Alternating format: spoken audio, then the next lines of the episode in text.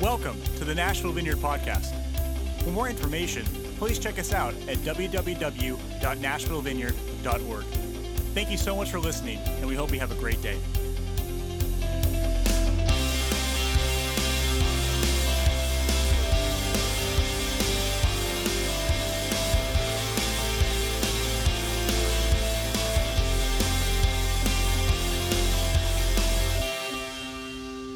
Hey, good morning. Happy Sunday. Welcome back uh, to another episode of Nashville Vineyard Live.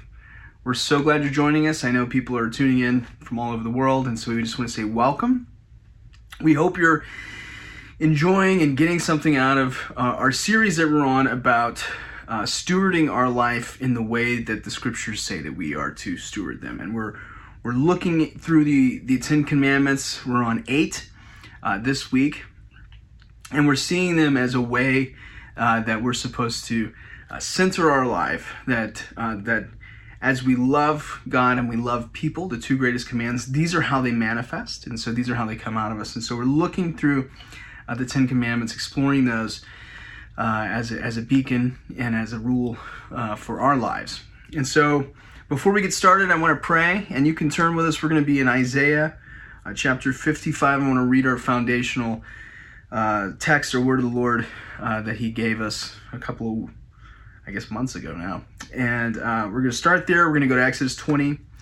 Uh, we'll be in Exodus 20, 21, uh, and then we'll be in Ephesians 1. So you can get those ready. Okay.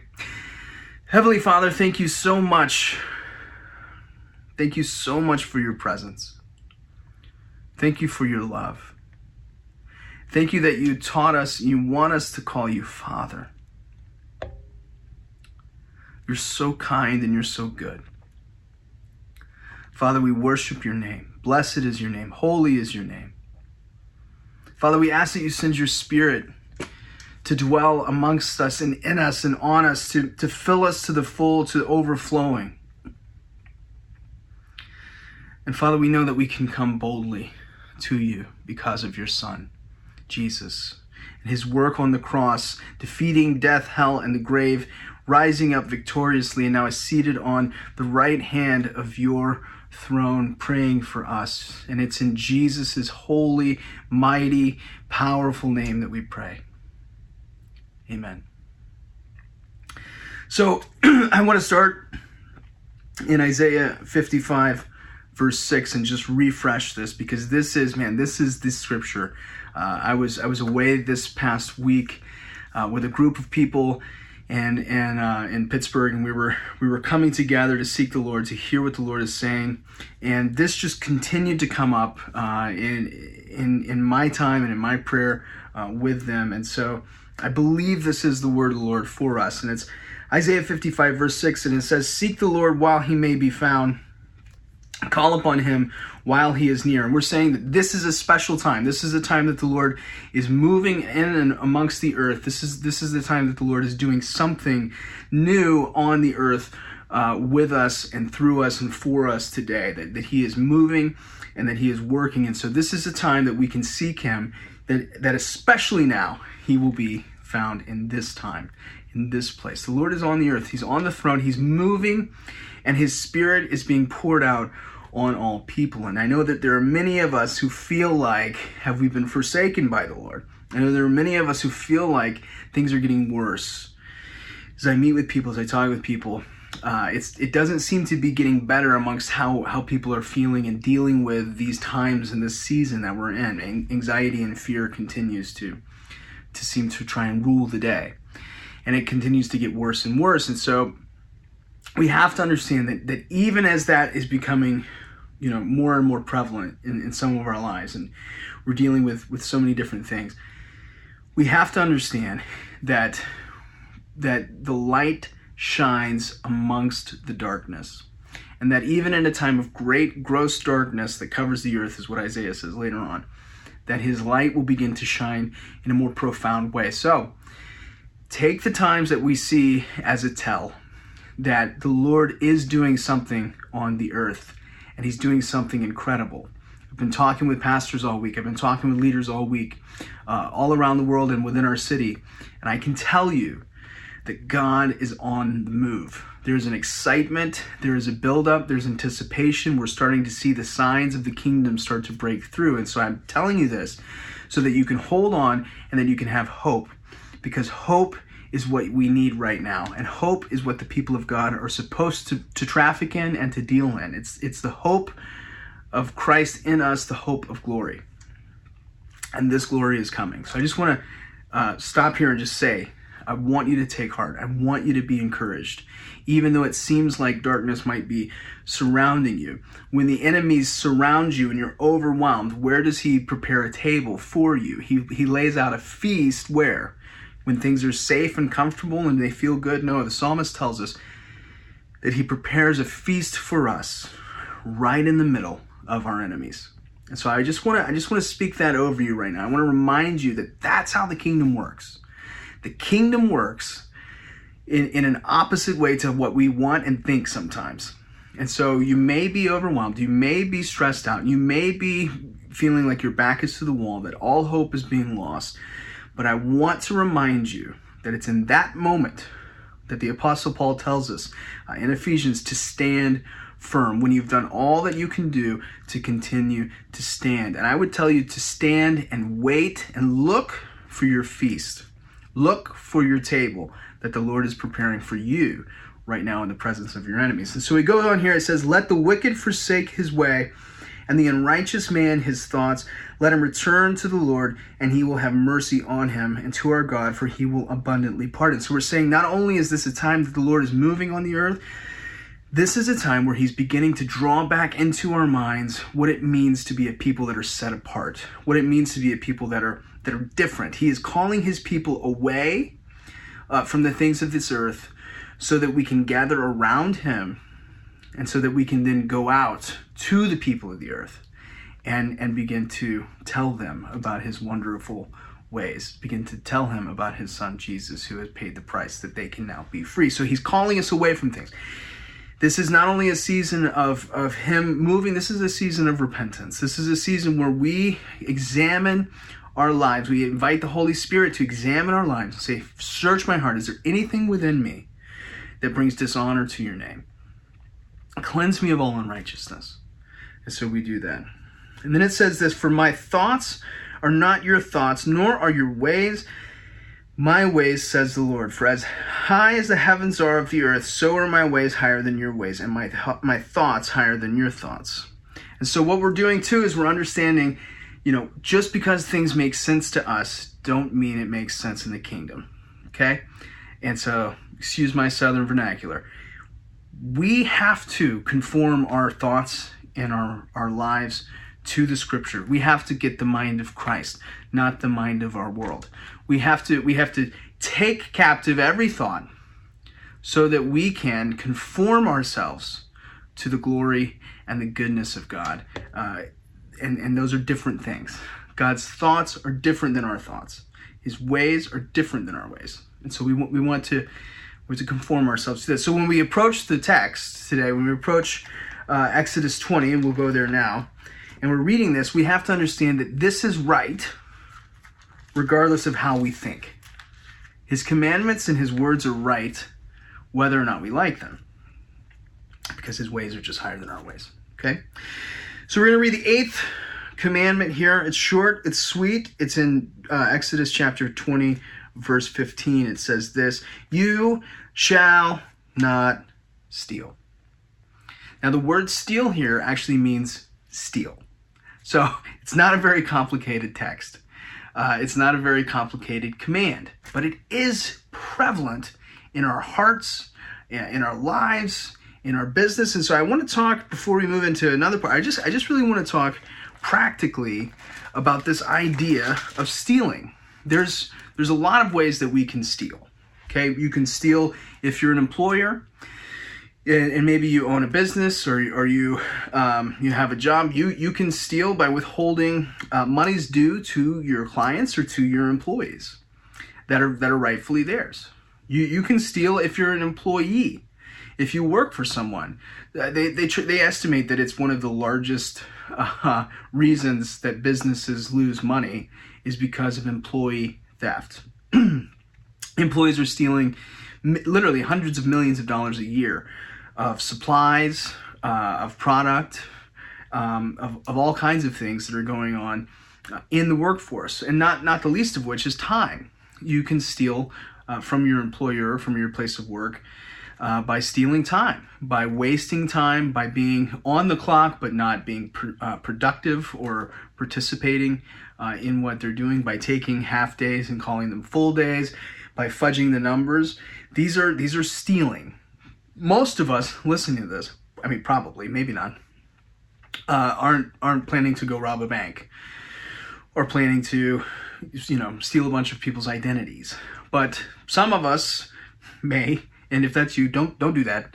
Uh, but but most of us probably have compromised uh, our integrity. Probably have compromised um, on this on this command in several different ways. Anything from stealing cable TV channels, anything from from fudging the numbers on your taxes and and not um, not paying what is rightfully meant to be paid on your taxes. It, it, can be it can be stealing in regards to pirating music and software, downloading free uh, free movies and free games and free whatever that you're not supposed to that don't belong to you. It could be things such as uh, such as not returning things that maybe got sent to you in the wrong uh, address in the days of Amazon Prime uh, many times are there deliveries that don't make it. Many times are there uh, are there deliveries uh, that come to someone else's house and they just seem to be lost. These are stealing. Uh, it's a way that you you can steal, and if you think about it, we stealing is is not just uh, something that's you know few and far between. There's an amazing amount of protection that we put in place in our lives to prevent stealing, uh, to prevent theft. We, we have we have locks on our homes. We have we have gates and we have fences. We may have guns in our in our closets. We may have uh, alarms on our car. We may have uh, password protection. We may have uh, we may have anti uh, malware protection on our computers. Stealing is a big deal. And it's a big deal because what it does is it robs people of what is rightfully theirs. That's a pretty simple way to put it. You shouldn't have to do that. And if you ever been have, have ever been stolen from, you feel that need for justice. It's a terrible, terrible feeling to to realize that someone has stolen something from you. Uh, it's a terrible feeling uh, to come out to your car and see the window that's broken in. Uh, when we when we first began the church, uh, our church is in an area that uh, that sometimes experiences uh, some crime and sometimes experiences some good things. But we were ill prepared for for moving in, and in the beginning, we were broken in and stolen from multiple times, and it was a terrible, terrible feeling. We didn't have any money as a church and so we would we would do something and spend money and buy some TVs so people could read uh, the worship lyrics or something like that. And we would come in uh, on a Sunday morning early and realize that the TVs were stolen off of the wall. That's a terrible feeling. I, I get it. it. It's it's a bad feeling, but we don't feel so terrible if we feel like it's justified on our account. And so oftentimes people will they'll justify why they're fudging the numbers. They'll justify why uh, they're taking a little more than they deserve. They'll justify uh, why they maybe put the extra thing into their basket, maybe why they didn't send it away, maybe who they're stealing from they think justifies it. And oftentimes, we talk ourselves into breaking this commandment. Now, this commandment is, is set aside because Jesus tells us that that all of the law is summed up in love the Lord your God with all your heart, all your mind, all your soul. The first, you know, four really deal with that. And then love your neighbor as yourself is taken into account by by commands 5 through 10. This is why the Lord is is telling the people, look, this is how you treat other people because people are created in the image of God. And we're we're to to treat people like we would want to be treated. You've heard that before, right? The golden rule. And so this idea of stealing wants wants us to come under it, wants us to understand that there is no such thing as a victimless crime when it comes to this. That stealing is wrong because stealing is wrong. It doesn't matter who you're stealing from, it doesn't matter what you're stealing, it's stealing. And the Lord has put this in here because He wants His people to be different. We, we shouldn't have to worry. If you're if you work for a company, if you work for a business, if you work for a job and you're a Christian, then you should have the best reputation. You should be the best worker. You, you should work the hardest, the most diligent, and have the most integrity out of anyone there is. People should only want to hire people that follow God's rules, people, the people of God, because they know that they'll operate with such a high integrity. Now, that is the dream. But I'll just tell you, it is not the reality. Oftentimes, in the business world, which is where I come from, you don't want to work with Christians. Christians can be the worst. They can be the worst clients, they can be the worst employees, uh, they can just be awful. And we have that reputation. I'll just tell you that that doesn't come from me. That comes from my years of experience. Uh, that comes from companies. That comes from all of that. Is that we have the reputation that is opposite of what these commands are trying to do. And if you are a, a follower of Jesus and you're watching this, and you work for a company, you work for a business, you know you can you can run around and tell people about jesus and pray for the sick and all of that sort of thing and that's great. But if if you're a terrible employee if you're causing strife if, if you're always coming in late if you're fudging the numbers if you can't be trusted then none of that stuff matters. What's happening is your character is speaking much louder than your actions. And so the people of god are called to higher standards. We're called to live like the people of God. And so before I move into to the next part, let me just say some of the best witnessing you can do is being the best worker you can be. Some of the best witnessing you can do is being in the best employer that you can be. We have a, a real estate company that I work with, and um, and, and you know one of our core values is that we we want to treat our employees better than any other company. People are literally moving from other states to work for us because we treat them better than than they would normally be treated. Why? Well, because we believe it's the right thing to do. We believe that's what as Christians we're called to do. And so practically this is a practical one. We are to be what what Paul tells Timothy when he says, "I want you to look for elders. I want you to look for men and women that are above reproach." We're supposed to live higher calling lives. We're supposed to be people of integrity, people that can be trusted with money, people that can be trusted with responsibility, people that can be trusted with uh, with with other people's lives, can be trusted uh, to steward the resources that we have. This is what we're talking about biblical stewardship, how to steward our lives. This is part of it. This thou shalt not steal doesn't just mean don't rob a bank, it means you should be trustworthy with what you're given and what you're not given. And if there is a mistake, you should make it up. If you if you accidentally uh, stole something from your work, accidentally, So if before this you didn't think of it as stealing, and now as you're sitting here and you're looking at all of the office supplies that, you, that might be around you that you've taken from your office, uh, you, you should return those. If you've taken money, you should return those. If you've fudged your taxes, you should return it. This is the call. We as Christians are called to live at a higher standard. And for too long, the people of God have have used grace and and have used religion to to get around actually living like Jesus.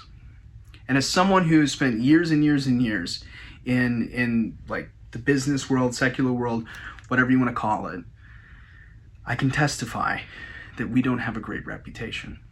But the good news is is that we can begin to change that. There's thousands and thousands of people that are listening right now, which is mind blowing. I don't understand why. Uh, but that we can begin to be the change that um, that that needs to happen. We can begin to begin to start living better. And as we as we disciple people around us, we can begin to start calling them higher too. And so as we started the church, we had we had all of these, you know, mainly it was young men. And and one of my the main things that I would do was would to be to, to talk to them and to help them, you know, be good productive citizens. To to find good jobs, to do good work. This this Christian thing isn't just supposed to be lived on a Sunday. It's mostly lived Monday through Saturday. And so because of that, most of our witness and most of our work is outside. And as someone who employs people, as someone who's been an employee, let me just let me just call you higher. Let me call the people of God to be people of integrity. Don't don't fudge on trying to get your deposit back. If you if you've destroyed an apartment, if if your dog destroyed it, then do what's right. Let them keep the deposit. The, it, it touches everything. You know, if, if you if you have broken something and it's your fault, then don't try to return it and blame it on on the product. That's stealing. And and companies actually set aside I would say probably, I'm just guessing billions, let's say millions, millions of dollars for that kind of thing. For employee theft, for theft, uh, for fraud, for all of that. And if you have found yourself uh, in this, then it's it's it's a good idea to make it right and to invite the Holy Spirit, which we'll do at the end, to search us, to know us, to show us these places that we have to go and make it right. And it's painful. I've had to do it. It's painful. But that's okay. We want to know Christ in the power of his resurrection and in his sufferings, even if we've caused our own sufferings through this, okay? So that's that's one way that we can still steal. Now, hopefully there's there's many of us who have moved past that, right? That that have you know maybe maybe that we don't struggle with stealing uh, like this. Uh, but I, I want to talk to something else, and, so, and and you know, reading this text, you know, being in the workforce, all of that sort of stuff. This was easy for me to prepare for. Uh, but just so you understand how I approach preaching and, and, and all of this, I really don't want to say anything that the Lord isn't saying. I just I could get up and say things that are great ideas and great, but there's way better preachers and all of that. Um, and so I, I just I wanted to hear. I said, Lord, you know what are what are you doing? What do you want to what do you want to speak through this today? Like what what what what what are your thoughts on thou shalt not steal? And, and one of the things just kept coming back to me. I heard it very clearly.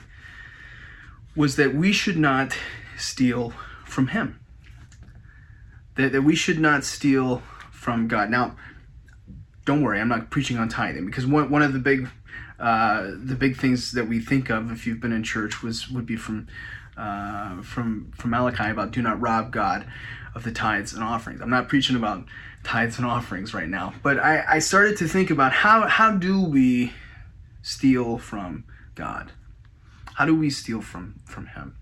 In Exodus 20, you know Moses is on on the mountain and he is he's on the mountain and he is hearing from God. He he's getting uh, this. Um, he, he's getting this download. He's he's God is literally writing on the tablets, and he is is learning the ways of God so that he can lead the people of God into a freedom that God has for them and and so he's you know he, he gets the ten commandments and then he gets the altars and he gets gets the covenants and, and he gets uh, responsibility for property and the lord is just rewriting everything because the people were taken out of slavery they were taken out of captivity they, they had a, a slave uh, mentality and so the Lord is meeting with Moses and he's telling him, like, look, you've been raised in this. The people have been steeped in this, but this is not how the people of the God should work. This is not how they're to function. And so he's rewriting everything for the people.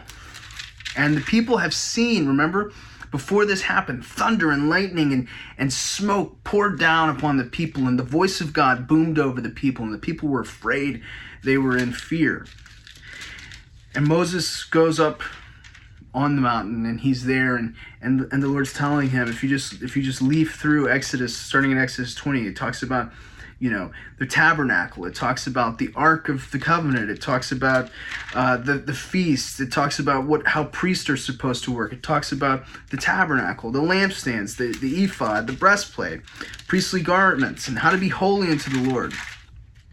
And so moses is up here and he's getting all of this download through all the way through chapter 31 and then we have this scene that is just unbelievable until we realize that these people are us. Moses is on the mountain. The people have seen Moses on the mountain. They've seen God on the mountain. They've seen the presence of God, the fury of God. They've been delivered from Egypt, delivered from captivity, delivered from their enslavement miraculously. And they've been led out into this place of the wilderness. And God has ascended upon them and He has he has shown them his mighty works in his hand. He's split apart the seas so they can walk through on dry land. The people have seen God, but they get impatient. And we look at verse 32, or sorry, in chapter 32, verse 1 of Exodus. And it says this Now, when the people saw that Moses delayed coming down from the mountain, the people gathered together to Aaron and said to him, Come Make us gods that shall go before us. For as for this Moses, the man who brought us up from Egypt, out of the land of Egypt, we do not know what has become of him. And we know what happens. The people make a golden calf. And they quickly go back to the gods of their enslavement. And I felt like the Lord was saying through this that He wanted not just to remind us, not yes, not to steal, of course, we should not steal. You should know that we should not steal. I shouldn't have to preach to you that you should not steal, although some of us need to know we should not steal, and that's okay. But there are some of us who have been in the faith for a long time. There's some of us, it's been a minute since we've been out of Egypt. And, and, and we haven't uh, we haven't quite broken free uh, of our slave mentality, of our poverty mentality. And because of that, when we feel like God is late, when we feel like God is, is not coming when we think he should come, what do we do? We take matters into our own hands. And then what does that do? It robs God of the glory that only he can get when only he can come through. We have to be a people that trust God to come through. We have to be a people that are willing to tarry. Tarry is an old word, it means wait, but it means wait with a purpose. For they that wait upon the Lord will renew their strength. Be still and know that I am God. But so often in my heart, man, I this I'm preaching to myself right now. I will start to make things happen when I feel like God is just a little bit late. And I believe the Lord was saying to us today, to those of us that may have been in the faith for a long time, and you're facing something that that you you are worried that God is not going to come through. I prayed this week on something, and I said, Lord, it's not that I don't trust you, I just don't trust me. I don't trust that I heard what you said all those times ago. But I'm going to try. And I believe the Lord is saying to so many of us today that He comes right on time. Do not rob Him of this chance for His glory to be shown on the earth through miraculous provision, through miraculous healing, through miraculous circumstances, the Lord wants to show up and show off and show out. That's what He wants to do. These are the days where the Lord wants to begin to pour out His blessings upon His people. But for too long, His people have robbed Him of that opportunity because they've made golden calves instead of waiting on Him to show up. And the Lord is saying to us today that we need to burn those calves. We need to burn the boats we need we need to take we need to take this time where we feel like the Lord is late and we need to drop to our knees and we need to, tarry on his spirit and on his presence because the Lord is about just in time delivery. And so often in my life and in the lives of so many believers, we see that we take our own miracles into our own hands and we begin to carve out our own way. And we build to, to, to try we, we go to try to build kayaks to cross the sea instead of allowing him to part it. See, just a little bit ago, the people were waiting on the banks of the water. The enemy was, was coming up behind them. They didn't know what else to do but to wait. They, they didn't know that, that they could do anything else but, but to wait. And they waited and they waited, and the enemy got closer and the enemy got closer. And then all of a sudden, at the right time, just the right time, when the Lord said, Now, they stepped into the water. And as they stepped into the water, they continued to get wet. Nothing happened until that one step when all of a sudden the waters began to part. It wasn't that long ago in this story that the people knew how to wait. But familiarity breeds contempt. And so that was amazing. But they've seen him do amazing things over and over again. And what happens? They begin to expect him to not pull through. They begin to, at some point, expect him to, to not come come through. That they would have to end up making this on their own. And so they go back to Egypt in their minds and they say, well, at least we had something to look at. At least we had something that we could literally put before us. He said he's going to be before us, but it doesn't feel like it. So let's put something else before us. And, you know, the story Moses came down, threw it in the fire, ground it up into powder, and made everybody drink it. So luckily, we don't have to worry about doing any of that. But I feel like the Lord is saying today that that he needs his people to learn to wait upon the Lord. There's a reason why we have a lack of strength. There's a reason why we have a lack of strength. Because we are not good at waiting. We are not good at allowing the Lord to move and work how and when he wants to. If you're watching this in the West, you're not good at waiting on anything. Me either. I went to go order a book today. It was going to take a couple of days. It was like a couple of days. Couldn't do it. But what, what, what, what do we have to do? If we, if we want our strength, we have to learn to wait. And we're not a good people of waiting. And for some of you, you feel like you've been waiting for years and years and years. And the temptation is to make it happen in your own strength. And for too long, the people of God have moved in their own strength because they couldn't wait for God to move in His. And as they've been working out of their own strength, they've become weak. But the Lord is coming to us today and He's saying, Will you wait on me? I will be on time, and I will renew your strength. For all upcoming events more information about the Nashville Vineyard Church, please check us out at www.nashvillevineyard.org. Thank you again for listening, and we hope you have a great day.